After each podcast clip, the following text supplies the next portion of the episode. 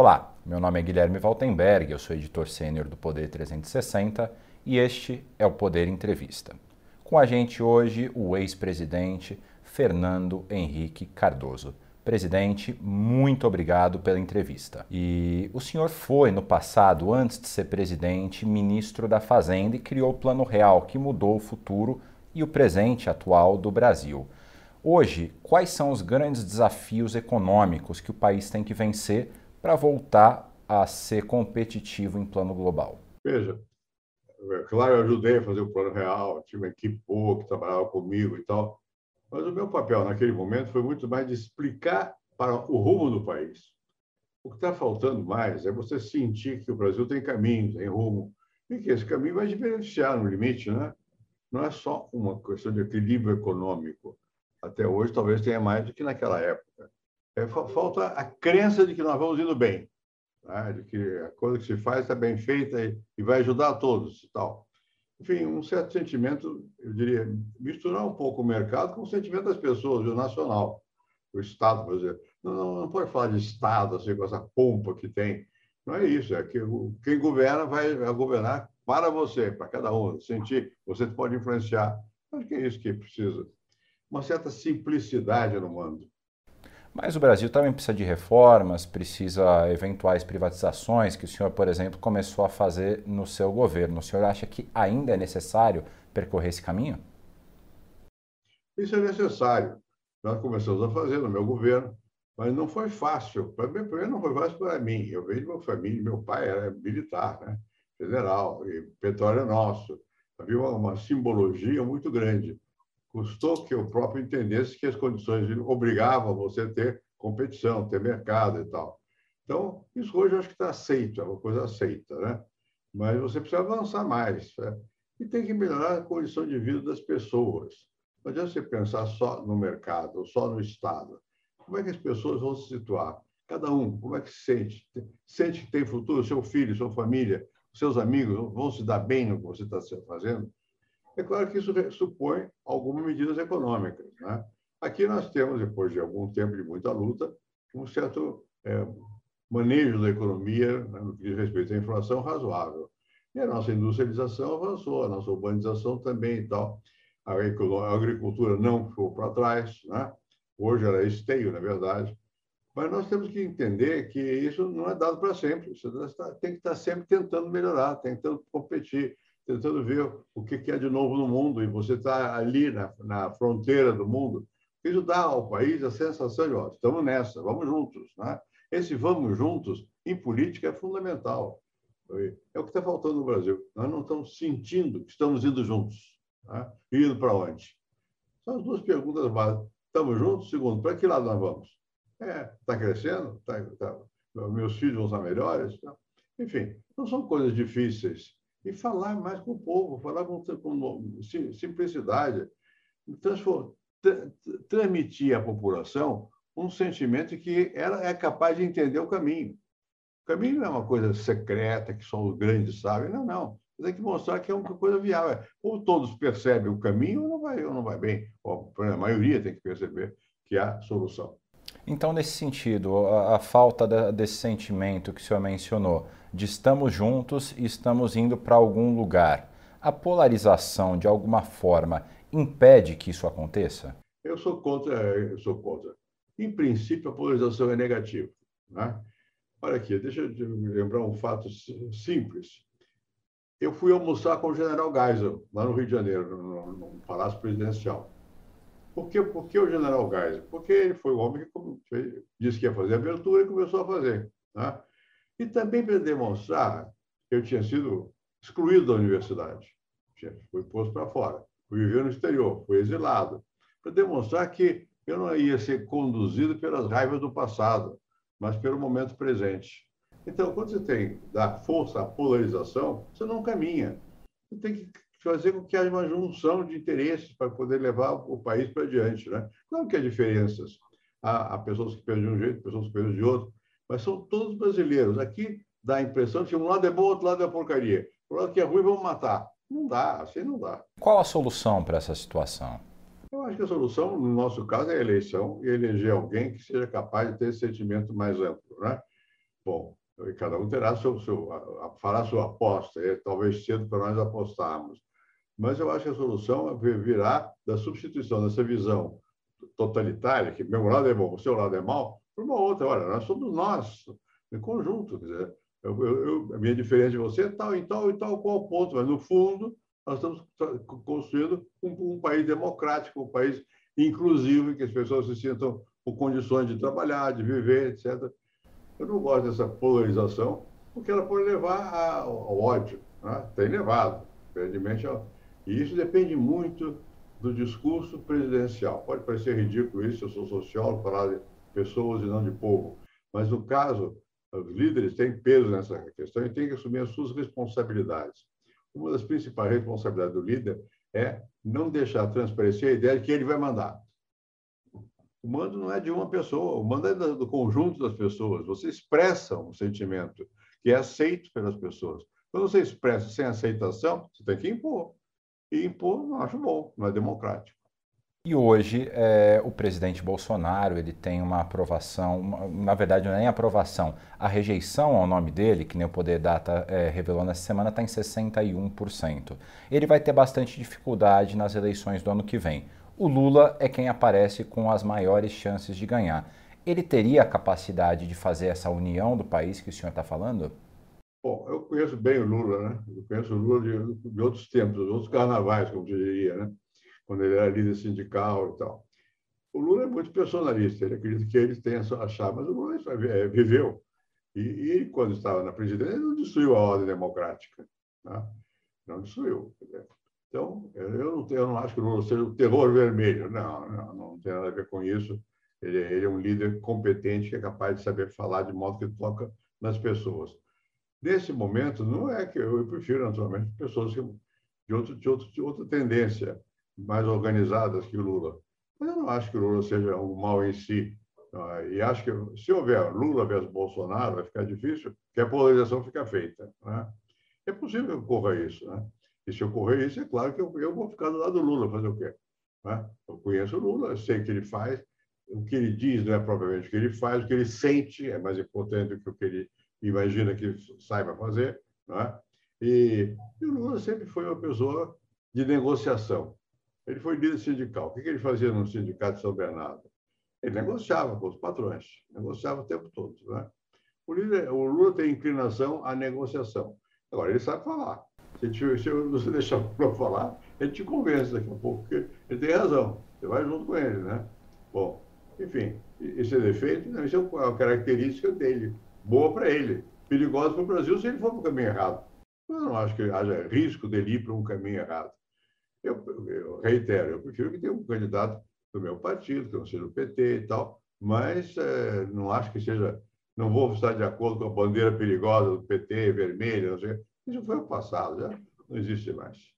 O Lula tem dito, agora voltando um pouco para a economia, que caso eleito, ele desfaria eventuais privatizações e eventuais reformas.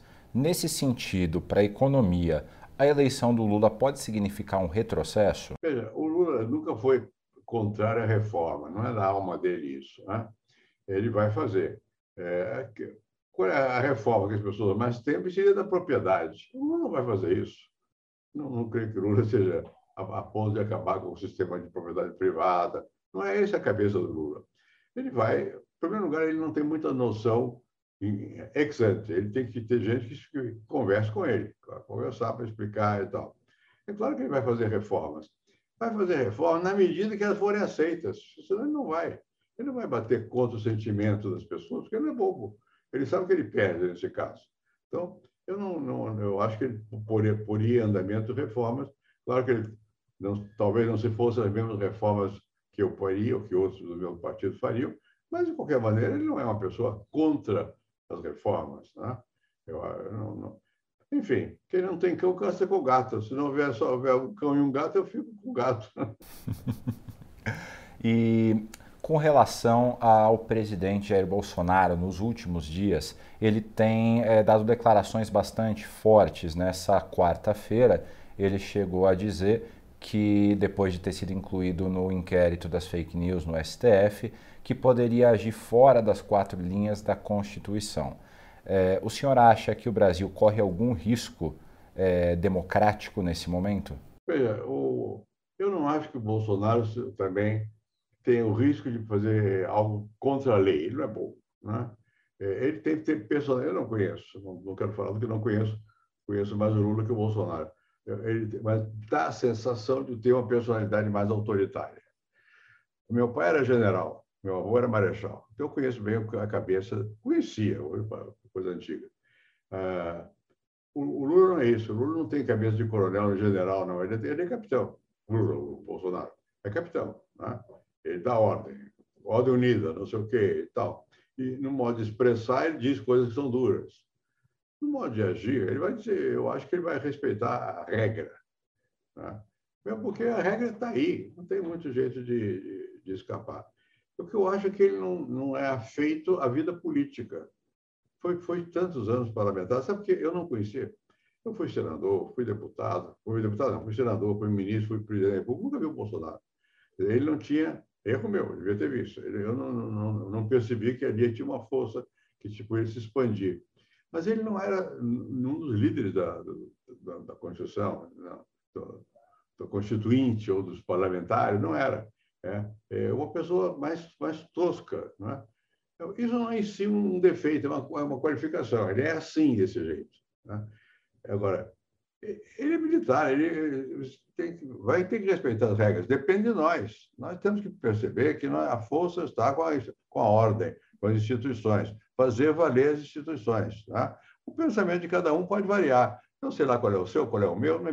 A gente, talvez algum padre confessor, algum é, médico psicanalista possa saber, eu sei lá qual é. Né? E não importa, você é obrigado a atuar de uma certa maneira. Né? Então, eu acho que a gente tem que olhar isso com, com, com certa cautela. Eu não sei o que, que, como é que ele é de impulso, dá a impressão de ser atabeliário, mas na prática não consegue. Não consegue. Eu acho que quando não conseguir, o lado psicológico vale menos do que o lado político. Qual é a força que o sustenta? Aqui no Brasil, as classes dirigentes vão apoiar todo mundo que governa. Qualquer um, tudo que falarem agora não vai valer no, no dia seguinte. No dia seguinte da eleição, vão bater palma para quem está no poder. Quem está no poder tem a responsabilidade de dirigir de modo tal que não olhe só para um lado. Esse é o principal problema do Brasil. E aqui tem muita pobreza, muita gente que não tem apoio material. Então, eu acho que você tem que olhar mais para o lado que precisa de apoio. Né? Eu vou dar um exemplo concreto. Reforma agrária.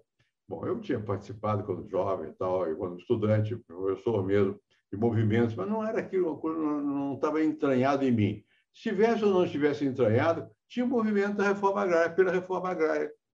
Uma vez eu estava lá no palácio e a minha mulher me disse: Poxa, está tá aqui. Era aquele líder, o mais, mais importante dele da época, não me lembro o nome dele. José mais. Rainha? Hein? José Rainha? Isso, então, ele estava lá. Está aqui, porque eu vou ter que conversar com ele. Quer dizer, você é obrigado a conversar.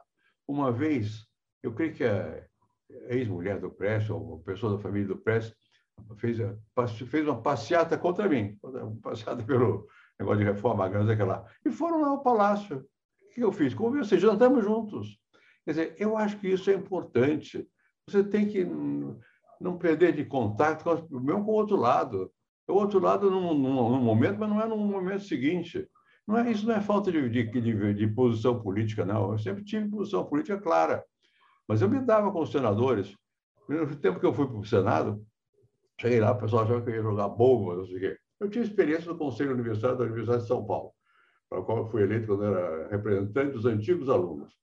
Eu jantava, no final de algum tempo lá, com os velhos da Politécnica da, da, da farmácia, que eram os donos da USP. Eu votava com eles? Não, nunca votei do lado deles, mas eu tinha relações pessoais. No Senado, meu amigo era o Virgílio Távora, por exemplo, que era o senador do Ceará.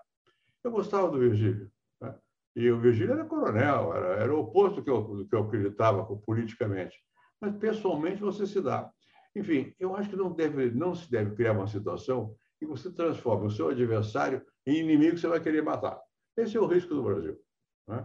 Você, de repente, querer. O creu morre. Não, nem crê nem morre. Vamos devagar com o andor, porque o santo é de barro. Né? Tem que preservar o santo, que é o país, que são as instituições, que é a democracia. Eu acho que é isso. O presidente Bolsonaro ele tem insistido no tema da, do voto impresso, chegou a dizer que corre-se o risco de não haver eleições no ano que vem. As urnas eletrônicas começaram a ser utilizadas na sua época como presidente.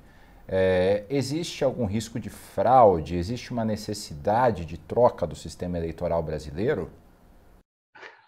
Não creio. Eu acho que o sistema eleitoral, eu ouço falar em fraude toda a vida, né? No tempo do meu pai foi deputado, então a voto era por escrito, e você ia lá, é um atraso de vida total. Hoje é impossível. Hoje é eletrônico. Mas nunca, nunca ouvi falar de fraude realmente aqui, que, que mudasse o sentido de uma eleição. Não vai haver isso. Você pode dizer, é, é, é, isso é preparativo para um clima anti a derrota dele, né? eventual. Né? Vai, você vai perder? Não sei. Eleição é uma coisa que você não sabe assim com certeza nunca. Né? Você sabe no dia que apuram os votos, como é que foi.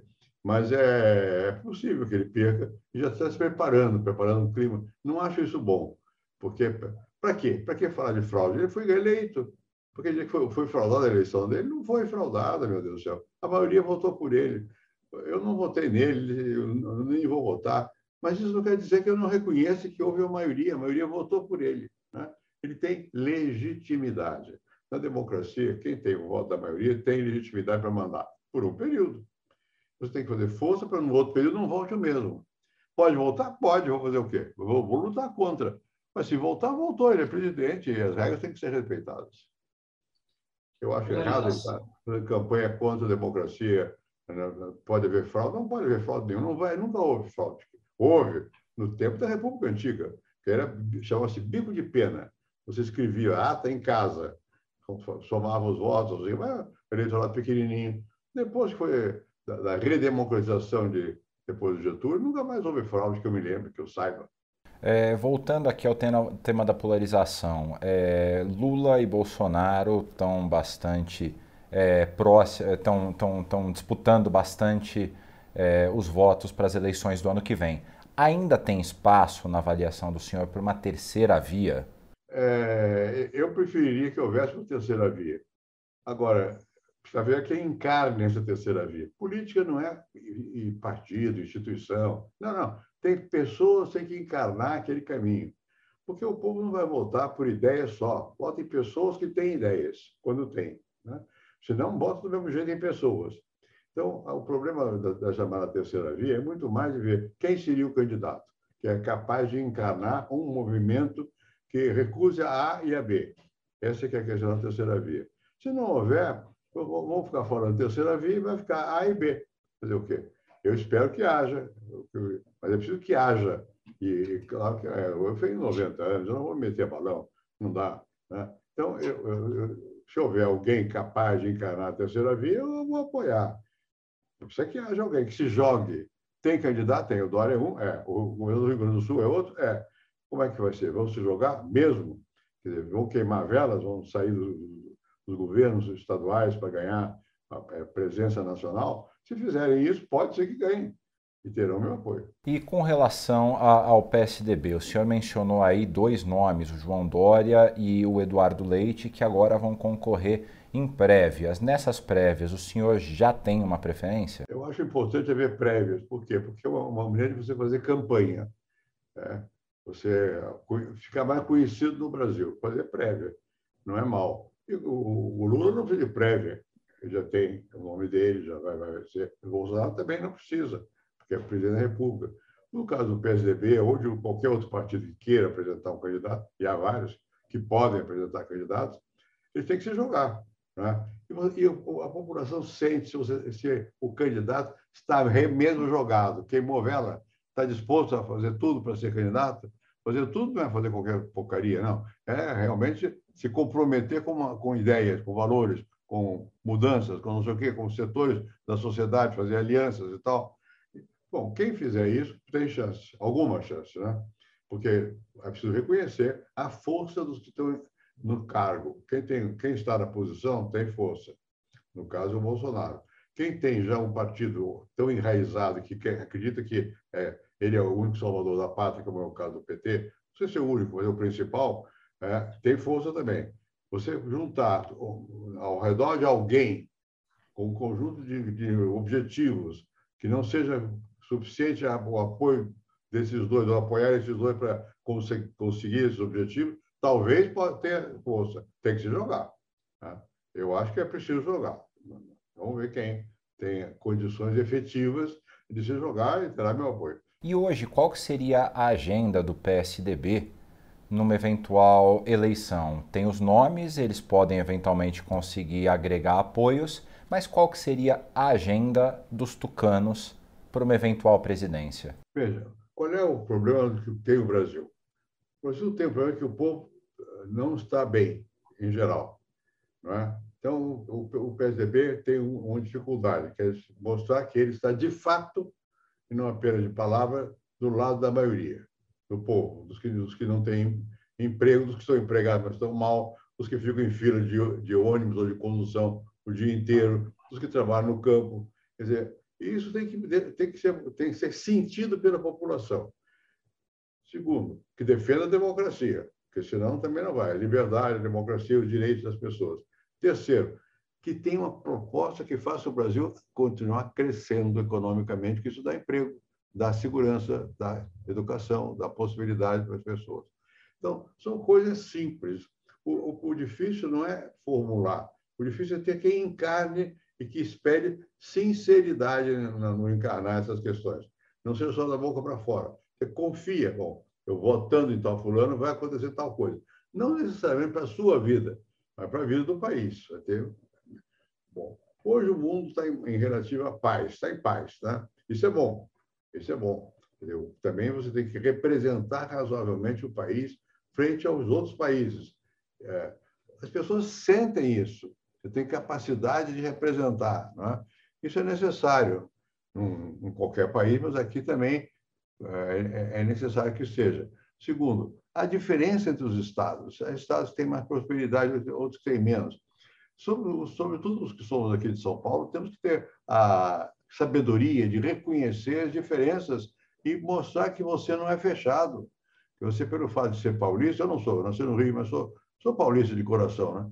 Para mostrar que você é capaz de sentir a, a diversidade das situações. Né? Senão, não, você vai ser repelido pelas situações. É, é, fácil isso? É difícil. Por quê? Porque tem dois candidatos que já demonstraram é isso. O Lula e o Bolsonaro. O Bolsonaro, porque é presidente, pode falar, não sei o que e tal. E o Lula, porque veio de pau de arara. A família dele veio de pau de arara. E não esqueceu a origem. Como é que você vai ter um, um terceiro candidato? Tem que ter um esforço nessa direção. Tem que mostrar que ele é capaz de, mais depressa que os outros, fazer aquilo que é bom para as pessoas que mais precisam. Não é para quem não precisa. Quem não precisa, não precisa. Pode ser, gostar de você ou não gostar, é uma questão pessoal. Mas você tem que ter uma ligação umbilical na sua cabeça, não é só na sua alma, porque também, mas na sua cabeça, na sua alma, e não precisa ser seu modo de viver, que aí depende de cada um, mas tem que ser com os que precisam. A maioria precisa. Isso aqui é um, é um, país que é um deserto de necessidade, tem muita necessidade. Ao contrário, é, um, muita, é, é o contrário de um deserto de necessidade. Tem muita gente que tem necessidade. Você não vai ganhar se não tocar nessa gente, no bolso e na alma dessas pessoas. Não pense você que tocar no bolso é, é simples, não. Tem que tocar na alma, além do, do bolso. Tem que ter, tem que sentir que você está falando a verdade. Você, é o que você fala naquilo que você acredita. E que, além disso, você estando lá, você vai ajudar os que precisam. Vai ajudar? Isso depende de condições. Às vezes pode, às vezes não pode. Vai, tenta. Às vezes você consegue passar, que você tentou ajudar, ou você não consegue passar. Né? Eu me lembro que quando eu fui candidato, aqui o pessoal, para me criticar, dizia que eu era da elite. Nunca fui da elite no sentido negativo de, de elite, nem mesmo positivo. Sou de uma família que tinha desde o império, não sei o que, tudo bem. E nunca vivi, nunca estive na miséria, mas também sei o que é a miséria. Eu conheci, não é que eu conheci de, por, ouvir falar. Eu estudei negro no Brasil. Então, eu ia às favelas, eu ia aos, os locais piores das, das cidades, no Rio Grande do Sul, Santa Catarina, São Paulo, etc. Quer dizer, e depois eu conheci o Nordeste também, minha mãe é do Amazonas, meu pai foi militar, andou pelo Brasil todo. Isso tem que transparecer para você poder se colocar, para você poder ganhar. O Lula já tem isso de, de graça, porque ele veio do Nordeste, veio de uma família pobre. Né? O Bolsonaro é militar, ele tem, ele conhece, conhece a realidade também uma terceira via que seja muito, muito lá de cima, não pega. Não pega. A população vai ter que sentir que tem alguma, algo que te liga com aquela pessoa, que ele expressa sinceramente um objetivo que bate com o seu. Isso é tão importante quando você ter objetivos claros. Você tem mais do que isso, tem que ter, ter os objetivos e mais do que isso, ser capaz de inspirar que eu, estando lá, eu vou fazer e tem caminho para você. Vamos juntos. E essa terceira via hoje, dada a situação do Bolsonaro e do Lula nas eleições, contra quem que essa terceira via concorreria para chegar ao segundo turno? Lula ou Bolsonaro? É, é muito, essa coisa de terceira via, para começar a palavra terceira via, o povo não entende isso, não sabe o que é isso. Isso é palavra de intelectual, né? Ou de quem leu na Europa, não sei o quê. Aqui você tem que, você tem, tem que começar a falar, e, e não precisa nem. É preciso que nós nem saibamos. É preciso que as pessoas que precisam ouvir estejam ouvindo. Falar pelo rádio, falar pela televisão, fazer comício, conhecer a situação real. Né? Bom, tem muita gente que é capaz disso. Tem gente que conhece, gente que conhece de várias maneiras, ou porque viveu, ou porque aprendeu, ou porque sabe que existe, vai lá e funciona. Eu acho que é mais importante é você demonstrar na prática, né? e as pessoas sentem. O povo sente quando você está do lado dele ou não. Né? E, às vezes, o povo vota contra quem não está do lado dele, mas que você vê que dá um caminho para o país. Vota também. E, e, e. O Getúlio falava, eu me lembro do discurso do Getúlio, ele falava de gravata, paletó e gravata com, com quatro botões, assim, paletó com quatro botões. Né? É, Boa noite, trabalhadores do Brasil. E depois fazia um discurso teórico, doutrinário. Bom, eu não sei se isso pega hoje. Naquele, naquela época pegava. Agora não sei se pega assim só. Mas não é só isso. Portanto, o Antônio Emílio. Antônio Emílio era um homem, um dos mais ricos industriais do Brasil. Mas ele era simples de conversar. Ele sabia falar. Né? Não ganhou, mas podia ter ganho. Né? O Montoro, eu acompanhei bastante o Montoro aqui em São Paulo. O Montoro era um professor de universidade. Ele, mas ele sabia, tocava na, na, nas pessoas. Né? Enfim, é, eu acho que, que, o Lula toca, o Bolsonaro toca, mas nós temos que ter um candidato que toque nas pessoas é, não é fácil. Tem que encontrar alguém aí que seja capaz, além de ser correto, do ponto de vista dos objetivos, de, de transmitir uma sinceridade que as pessoas digam, eu vou com esse, que esse vai me levar para o céu. Na hora H não leva para o céu, porque o céu está muito longe, mas enfim, faz o caminho, vai, tenta levantar o Mas eu, eu insisto ainda na pergunta, tira o termo terceira via e, e, e te pergunto, qual é das, das duas candidaturas postas está é, tá mais fraca, é mais possível de ser é, combatida, não sei se esse é o melhor termo, por uma candidatura que não seja o Bolsonaro ou o Lula.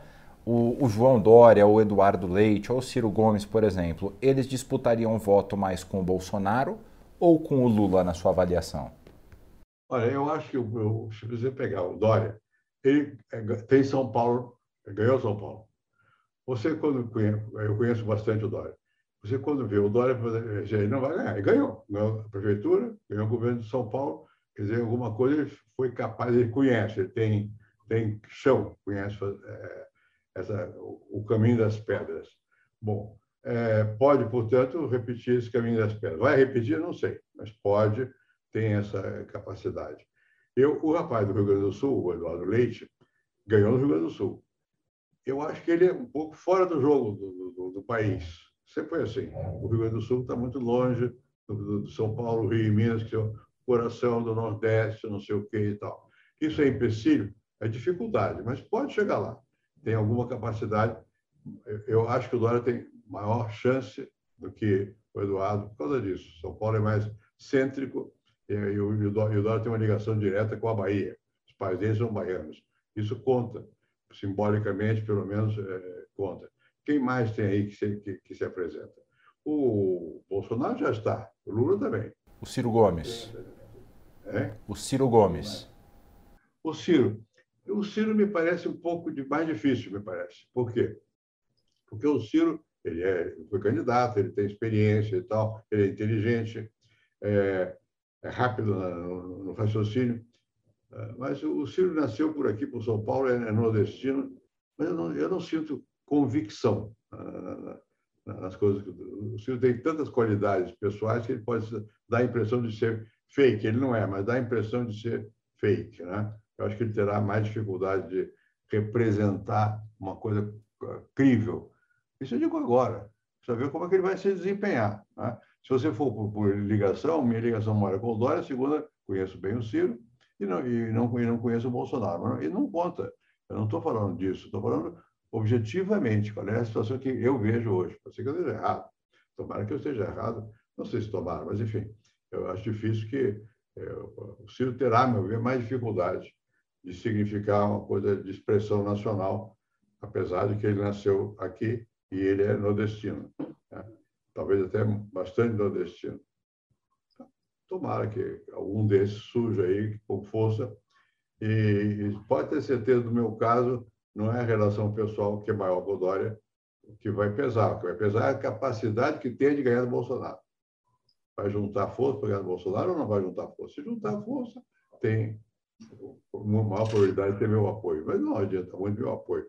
Terá apoio de muita gente. Apoio. Em 2018, o seu amigo e, e filósofo que recentemente morreu, Arthur Gianotti, ele deu uma entrevista para o é, jornalista Mário César Carvalho, na qual ele disse que o PSDB tinha morrido. O senhor acha que o PSDB, que o senhor ajudou a fundar, morreu ou não? o jornal sempre teve um pouco essa posição. Antes, ele era uma pessoa que explodia contra o que estava constituído e tal. Eu não acho que tenha morrido, não. Porque, primeiro, não creio que nós estejamos numa época em que seja fácil fazer partido. O PSDB, finalmente, tem algum enraizamento. Tá? E tem liderança, tem expressão. Ele precisa voltar a ter alguém que simbolize um caminho. Né? É muito mais isso do que dizer que o partido morreu. O, se você comparar com a estruturação do PT, o PT tem mais estrutura, sem dúvida alguma. Mas o PT, essa estrutura pode ser um peso também para um país como o Brasil, que é dinâmico, que vai mais nas, nas pessoas que realizam do que na, na, na construção já feita. Né? Eu acho que é difícil escapar. O, Bolsonaro não tem partido nenhum. Você tem, ele vai criar um partido, é ele. Né? Então, você sempre tem uma situação aqui no Brasil um pouco em que as estruturas estabelecidas podem ser superadas. É, mas quando você tem uma estrutura, é, é mais fácil. Você tem deputados, você tem, um, tem acolhimento, você tem um caminho. Né? Tem gente que simpatiza, gente que é contra, não sei o quê. É mais fácil. Isso, se é mais fácil, não quer dizer que vai ganhar. Para ganhar, você tem, depende de quem seja o candidato. É uma coisa chata de dizer, mas é verdade. Né? Você, você pode ter muita estrutura e não consegue ganhar. É, faltou o candidato. Né? O próprio PT, depois do Lula, não ganhou mais. Por quê? tinha, pô, eu sou amigo até do que foi prefeito de São Paulo, boa pessoa, mas não tinha chama. Ninguém ganha se não tiver a crença que eu vou ganhar, eu vou contra tudo e contra todos, eu, eu, vou, eu levo vocês para o paraíso. Tem que acreditar um pouco, tem que ser um pouco iluso para poder fazer, realizar alguma coisa. É curioso. Como eu venho da academia, onde você tem que analisar, não sei o quê, fator, é muito difícil. A vida política não é isso. Você tem que ter, às vezes, tem que, tem que é blefar, fazer de conta que você acredita mesmo. Se você não acreditar, não vai. O povo percebe quando você não acredita, né? Mas você tem que se jogar, tem, tem que ter objetivo, se jogar. Né? É isso que eu acho. E os partidos ajudam, ajudam, porque você tem que ter estrutura também. Como é que você, como é que você chega lá? Em, a... Quando é que a discussão pega? Quando ela fica no bar, quando ela fica na rua, né? na fila do ônibus. Isso é um partido que vai disseminando. Tem gente que acredita né? e, e leva. Pode criar novo? Pode, sempre pode. Mas dá mais trabalho.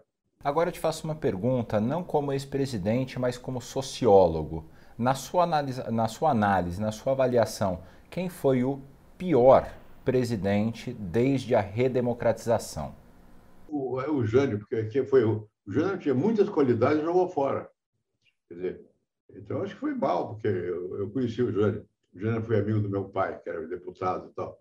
Então eu, eu conheci o Jânio. O Jânio era uma pessoa muito talentosa, jogou fora tudo. Né? O, o, o também. O Collor tinha menos que, que, que o Jânio, capacidade de falar com a massa. Né? Mas tinha, né? Era, joga fora. Então, é, eu acho que quando você tem possibilidade de jogar fora, está fazendo bobagem. Né? Pega o Lula, não jogou fora as qualidades que tem. Né? Nesse todo que nós mencionamos aqui, não jogaram fora. Né? Bolsonaro, não sei, vai, vai ver agora como é que ele vai se comportar, se ele vai se jogar, não vai. O Ciro se mantém, mais ou menos, há muito tempo que está aí, sobrenadando e tal. Tem alguma é, liderança, né? E o Dória também. Né? Enfim, eu acho que é ruim na vida política quando a pessoa não é capaz de, de realizar a sua, seus objetivos, suas ideias. Não vai. Por que, que, que engasgou num dado momento? Engasgou porque não pegou ah, o caminho certo. Não, não foi capaz de dizer, ó, esse caminho é bom, vem comigo. As pessoas não vão. Às vezes você dizer, idealmente era melhor que tivesse sido. Sim, mas o que, que adianta isso? Política não é teoria, é prática. Você tem que fazer as coisas. Né? Tem que abrir espaço para os outros. Essa é a grande dificuldade para quem, como eu, tem vida acadêmica, vida, lendo livros, não sei o quê. É, é ilusão de pensar que você, na política, é a mesma coisa. Não é a mesma coisa. Você tem que influenciar os outros, você tem que fazer, tem que se jogar. É, senão não adianta você ser bom, teoricamente. É bom, tá bem. Escreve um livro. Escreve um livro, vai ficar, vai ser famoso, pode ser, depende de cada um, é, aqui ou ali, mas restritamente. Política não é isso, não. Você às vezes não tem ideia nenhuma, tem só um sentimento, e esse sentimento leva para diante, vai em frente. Tem que entender as complexidades da vida cotidiana. Presidente, o nosso tempo está acabando, mas, dá, mas ainda conseguimos fazer uma pergunta. Eu queria saber como que o senhor gostaria de ser lembrado pela história. Como Fernando Henrique Cardoso quer ser reconhecido no futuro? Primeiro, precisa ver, primeiro ser lembrado de alguma coisa que não é fácil, né? Não, não é nada simples você ser lembrado. Depois eu acho o seguinte: primeiro, eu mantive a democracia, que é a liberdade, tal, é coisa, fui amplo nas coisas. Segundo, uma coisa que fica obscurecida muitas vezes, a reforma agrária tomou corpo mesmo no meu governo. Né? E, eu sou muito distante de coisas do campo, eu apoiei fortemente, fizemos e tal. E naquele momento, naquele tempo, a maior parte da uma boa parte da população melhorou de vida. O que você pode querer num governo se não isso? Melhorar a vida das pessoas, fazer algumas reformas que, parecem eh, importantes e manter a liberdade. Eu gostaria de ser lembrado por alguma dessas razões. Se é que eu vou ser lembrado. Porque quando, você, quando eu conheço história, tem gente que foi muito boa no passado, mas sumiu, desapareceu, você não sabe quem é. Né? Você, às vezes, é mais lembrado pelo, pelo bizarro, pela bizarrice. Eu não sou bizarro. Isso é um problema. Né? Quem é bizarro tem mais chance de ser lembrado. Eu não sou bizarro. Né? Eu sou mais certinho do que, do que fazer alguma coisa escandalosa. Mas eu fiz certinho, fiz muita coisa. Acho eu que. Talvez que eu estou errado a meu respeito. Acho que fiz bastante. E tem uma coisa que me deixa é, feliz, pelo menos. Eu ando sozinho, a pé, na rua. Não tenho. Não ando com, com segurança. Tenho, pela lei, mas não ando, ando sozinho. Não tenho medo dos outros, né? É, porque eu não fiz, não, pelo menos conscientemente, eu não, eu não, não queria contrariar ninguém. É claro, contrariar interesses, aí contraria. Mas não era essa a minha intenção. Não. Enfim, eu acho que isso recompensa. Você, você vê aqui onde eu moro, na Regionópolis, em São Paulo, eu ando a pé por aqui, eu vou lá onde eu falo com todo mundo, normalmente. Muita gente nem, se, nem sabe mais que eu fui presidente, né? Eu não ligo para esse negócio, né? É, acho que é, que, é, que é importante você ter... Isso é mais importante que ser lembrado como figura histórica. Sei lá o que vai acontecer. E as pessoas têm outra coisa. A história muda. Tem épocas que você é Deus, outra época você é demônio. Então, isso vai, vai variando. Quem está na chuva se molha, eu me molhei também, toda fui para a chuva. Mas se você não se molhar, você não vai ser lembrado nunca. Eu espero que alguma coisinha fique por aí. Presidente, o senhor gostaria de fazer alguma consideração final antes da gente encerrar a entrevista? Não, eu queria agradecer a você a oportunidade de dizer essas coisas simples, né? Que eu acho que eu acho que as coisas importantes são simples. Né? Eu, enfim, eu fui professor de universidade aqui, no mundo todo, em vários lugares do mundo, e você pega o que, que, que Descartes dizia? Coisa simples. Você lê, você lê o discurso do método, aquilo é simples, ficou. O que ele disse tocou em pontos que são importantes. Kant é mais complicado, mas Descartes era simples. Um, um sociólogo como Durkheim, o que ele dizia hoje, todo mundo sabe. Todo mundo sabe. Os que sabem, que sabem, né? E, enfim, eu acho que é importante a gente ter, viver bem. Você estar feliz com você mesmo. Né? Isso é mais importante do que tudo na vida. É você poder dormir. Eu durmo bastante. Vou dizer que eu estou inconsciente, melhor.